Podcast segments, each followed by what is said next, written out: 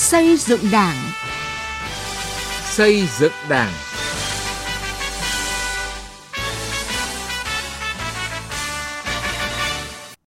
Xin kính chào quý vị và các bạn. Chương trình xây dựng Đảng hôm nay dành toàn bộ thời lượng đề cập nội dung củng cố tổ chức cơ sở Đảng và phát triển đảng viên trong doanh nghiệp ngoài quốc doanh, những kết quả ban đầu và vấn đề đặt ra. Mời quý vị cùng nghe.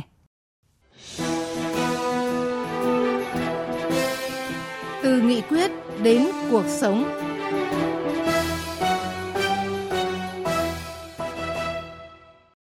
Thưa quý vị, thưa các bạn, hiện cả nước có khoảng 800.000 doanh nghiệp, nhưng chỉ có 2% số doanh nghiệp này có tổ chức đảng. Do không có tổ chức đảng, đã có không ít tình huống phức tạp về tư tưởng, về trật tự an toàn xã hội trong khu vực doanh nghiệp chậm được phát hiện và xử lý kịp thời. Để khắc phục tình trạng này và cũng là để tăng cường sự lãnh đạo của Đảng đối với các doanh nghiệp, mới đây, trong nghị quyết về tăng cường củng cố xây dựng tổ chức cơ sở Đảng và nâng cao chất lượng đội ngũ đảng viên, Trung ương tiếp tục chủ trương đẩy mạnh phát triển tổ chức Đảng trong khu vực ngoài nhà nước. Tuy nhiên, làm sao để hiện thực chủ trương này đang cần quyết tâm và những cách làm sáng tạo từ phía các cấp ủy. Tiến Anh, phóng viên Đài Tiếng Nói Việt Nam có bài đề cập.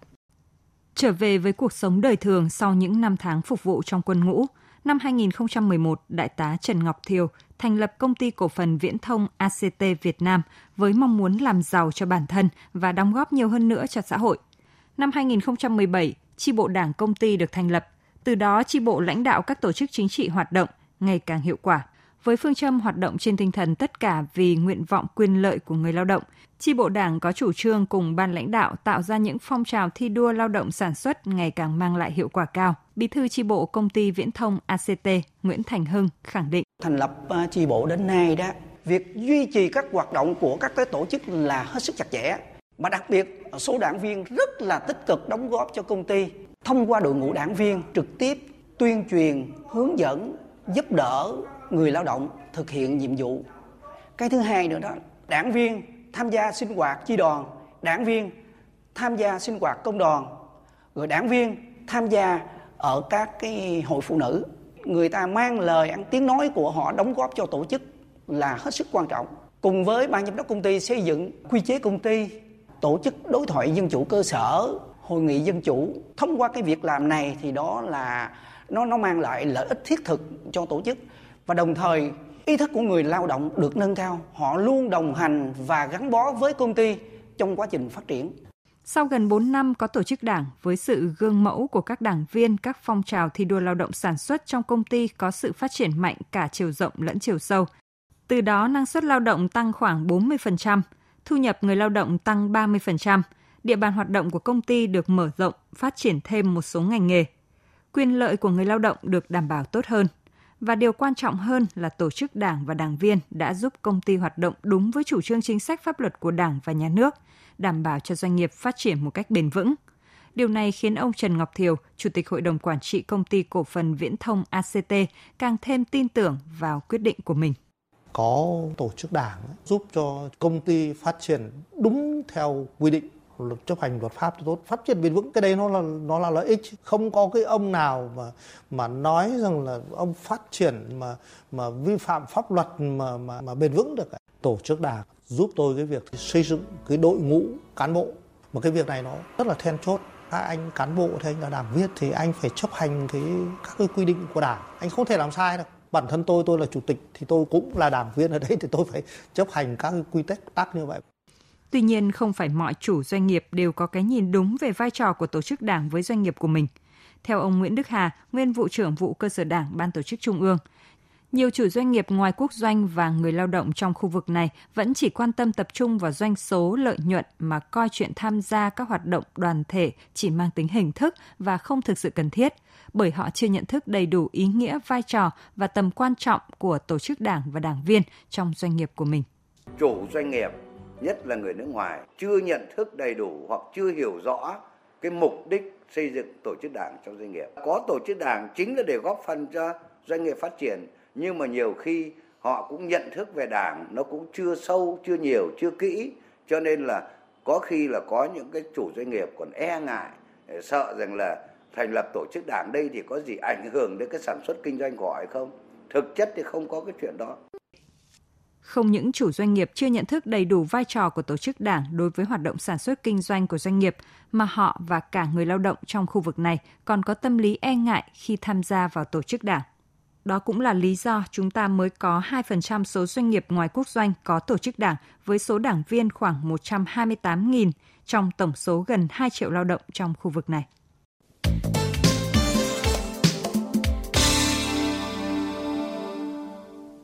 Một câu chuyện khác chúng tôi muốn giới thiệu đến quý vị đó là mô hình đảng viên góp phần tạo nên sự vững mạnh của doanh nghiệp ở Bình Dương. Thời gian qua, nhiều tổ chức đảng, đảng viên trong doanh nghiệp ở Bình Dương đã thể hiện tốt vai trò, vị trí của mình, góp phần tích cực vào sự ổn định phát triển của doanh nghiệp, tập hợp động viên người lao động chấp hành nghiêm pháp luật, thực hiện tốt nội quy, quy định của doanh nghiệp. Hiệu quả là vậy, nhưng hiện nay số tổ chức đảng và đảng viên trong doanh nghiệp ở Bình Dương còn khiêm tốn. Từ thực tế đó, Bình Dương đã nỗ lực phát triển đảng trong doanh nghiệp. Thiên Lý, phóng viên Đài Tiếng Nói Việt Nam thường trú tại Thành phố Hồ Chí Minh, có bài viết về vấn đề này. Năm 2014, anh Trần Đỗ Hoài Bảo, giám đốc công ty cổ phần sản xuất thương mại Heavy, được kết nạp đảng. Nhận thức rõ vai trò của đảng trong sự phát triển của doanh nghiệp, anh âm thầm chuẩn bị nền tảng để thành lập chi bộ trong công ty thông qua việc xây dựng đoàn thanh niên, hội phụ nữ và công đoàn vững mạnh.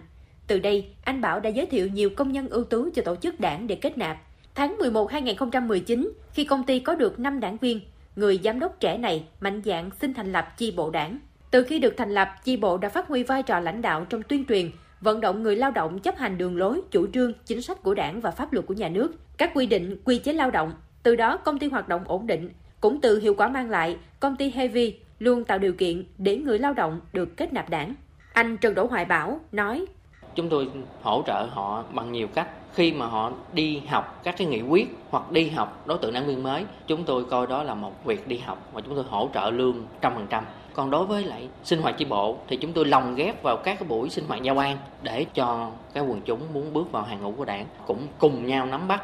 Đảng viên có nhiều đóng góp cho doanh nghiệp cũng đồng nghĩa với việc đưa kinh tế địa phương ngày càng khởi sắc. Thế nhưng hiện nay, Bình Dương chỉ mới có 13 đảng bộ cơ sở, 49 chi bộ cơ sở và 4.500 đảng viên trong doanh nghiệp ngoài nhà nước. Con số này khá khiêm tốn so với hơn 60.000 doanh nghiệp và hơn 1,2 triệu lao động của cả tỉnh. Ông Trần Thành Trọng, Tổng Giám đốc Công ty Cổ phần Sáng Ban Mai nhận định, hiện nay nhiều công nhân mong muốn được kết nạp đảng, nhưng còn gặp khó khăn về thời gian học tập nghị quyết sinh hoạt. Do đó, cần có hình thức hợp lý, linh động để họ vừa tham gia tổ chức đảng, vừa đảm bảo thời gian sản xuất. Mặt khác, doanh nghiệp chưa hiểu rõ vai trò quan trọng của tổ chức đảng, nên cần tuyên truyền sâu rộng cho chính chủ doanh nghiệp, nhất là doanh nghiệp có vốn đầu tư nước ngoài.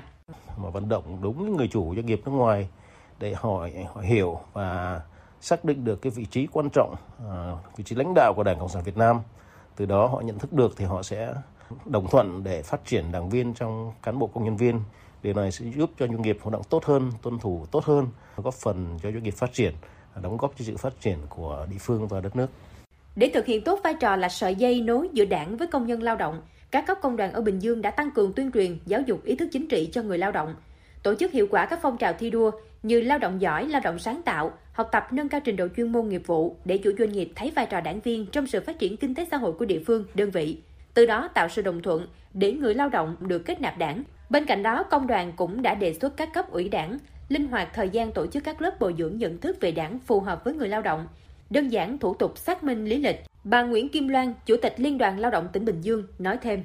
Do đặc điểm của công nhân lao động từ nhiều vùng miền nên trong quá trình mà xác minh lý lịch thì cần có sự phối hợp tốt hơn nữa giữa các địa phương sao cho thuận lợi và đảm bảo tính kịp thời. Khi đã xây dựng được tổ chức cơ sở đảng trong doanh nghiệp thì nên có hướng dẫn riêng đối với loại hình tổ chức cơ sở đảng này à, cho phù hợp. Để số tổ chức đảng trên tổng số doanh nghiệp cũng như số đảng viên trên tổng số lao động tương xứng, mới đây, tỉnh ủy Bình Dương đã chỉ đạo các cấp ủy đảng tạo điều kiện và đồng hành với công nhân lao động trong quá trình rèn luyện phát triển đảng viên. Xem công tác phát triển đảng viên là sự sống còn của tổ chức đảng, củng cố vai trò vị trí lãnh đạo của đảng, thay đổi nội dung phương thức sinh hoạt đảng phù hợp với công nhân. Thưa quý vị, như đã đề cập, dù chúng ta đã có những nỗ lực nhất định trong công tác phát triển đảng viên và củng cố thành lập các tổ chức đảng trong khu vực kinh tế ngoài quốc doanh, nhưng do nhiều nguyên nhân mà kết quả vẫn còn khiêm tốn.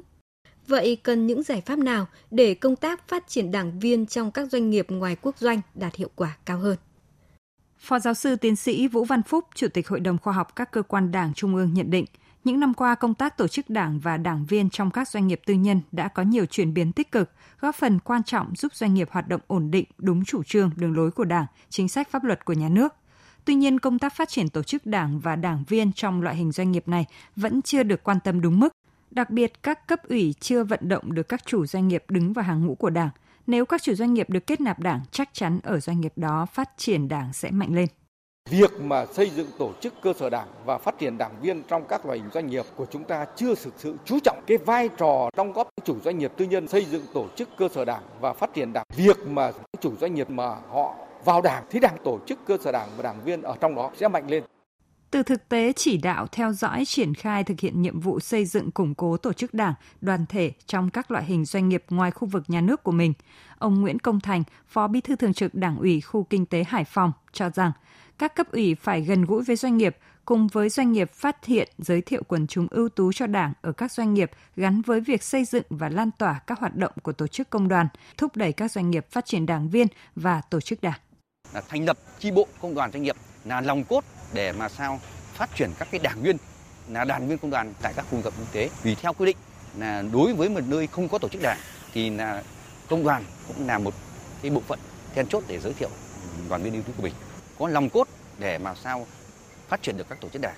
Có các tổ chức đảng thì mới phát triển được đảng viên một trong các giải pháp được nhiều chuyên gia đưa ra đó là đổi mới và tăng cường công tác tuyên truyền vận động đối với chủ doanh nghiệp và người lao động để làm thay đổi nhận thức, tâm lý từ e ngại sang nhu cầu tự thân. Thì trước hết chúng tuyên truyền cho công nhân người lao động đó là vào đảng là một nhu cầu tự thân và cần thiết những cái thủ tục kết nạp đảng cũng đổi mới quy trình trình tự làm gọn nhẹ để đáp ứng được cái điều kiện của công nhân và cái cuối cùng nữa là phải phối hợp để tạo cái điều kiện cho những công nhân giỏi này những lao động có cái năng lực mà có chí hướng phấn đấu đó để người ta cũng có cái điều kiện được công hiến được phát triển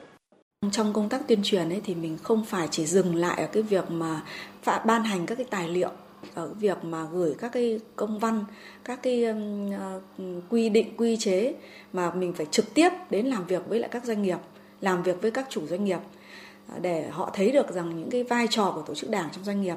Ở góc nhìn khác, theo ông Trần Văn Thuật, Phó Chủ tịch Tổng Liên đoàn Lao động Việt Nam, để công tác phát triển đảng trong doanh nghiệp có hiệu quả bằng hoạt động thực tế, các tổ chức đảng và đảng viên hiện có trong các doanh nghiệp phải chứng minh rõ với chủ doanh nghiệp về vai trò hạt nhân của mình cũng như sự hiện diện tồn tại của tổ chức đảng là một điều đúng đắn mang tính quy luật.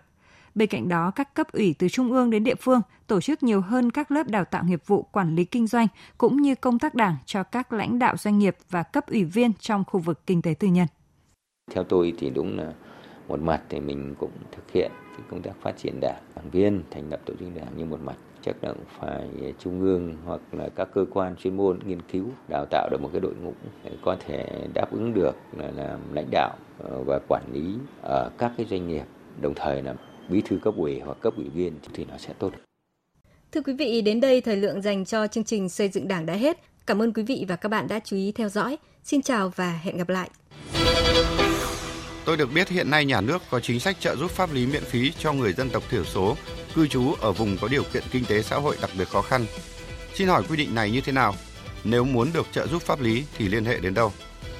Thưa bác, trong những năm qua, Đảng và Nhà nước ta luôn quan tâm đến các chính sách phát triển kinh tế xã hội nhằm nâng cao đời sống vật chất, văn hóa, tinh thần của đồng bào dân tộc thiểu số và miền núi, trong đó có chính sách trợ giúp pháp lý.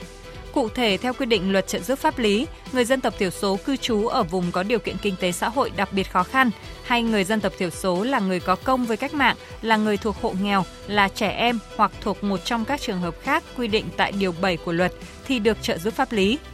Khi gặp vướng mắc pháp luật, người dân tộc thiểu số thuộc các trường hợp nêu trên hãy đến Trung tâm trợ giúp pháp lý nhà nước hoặc các tổ chức tham gia trợ giúp pháp lý để được trợ giúp pháp lý miễn phí.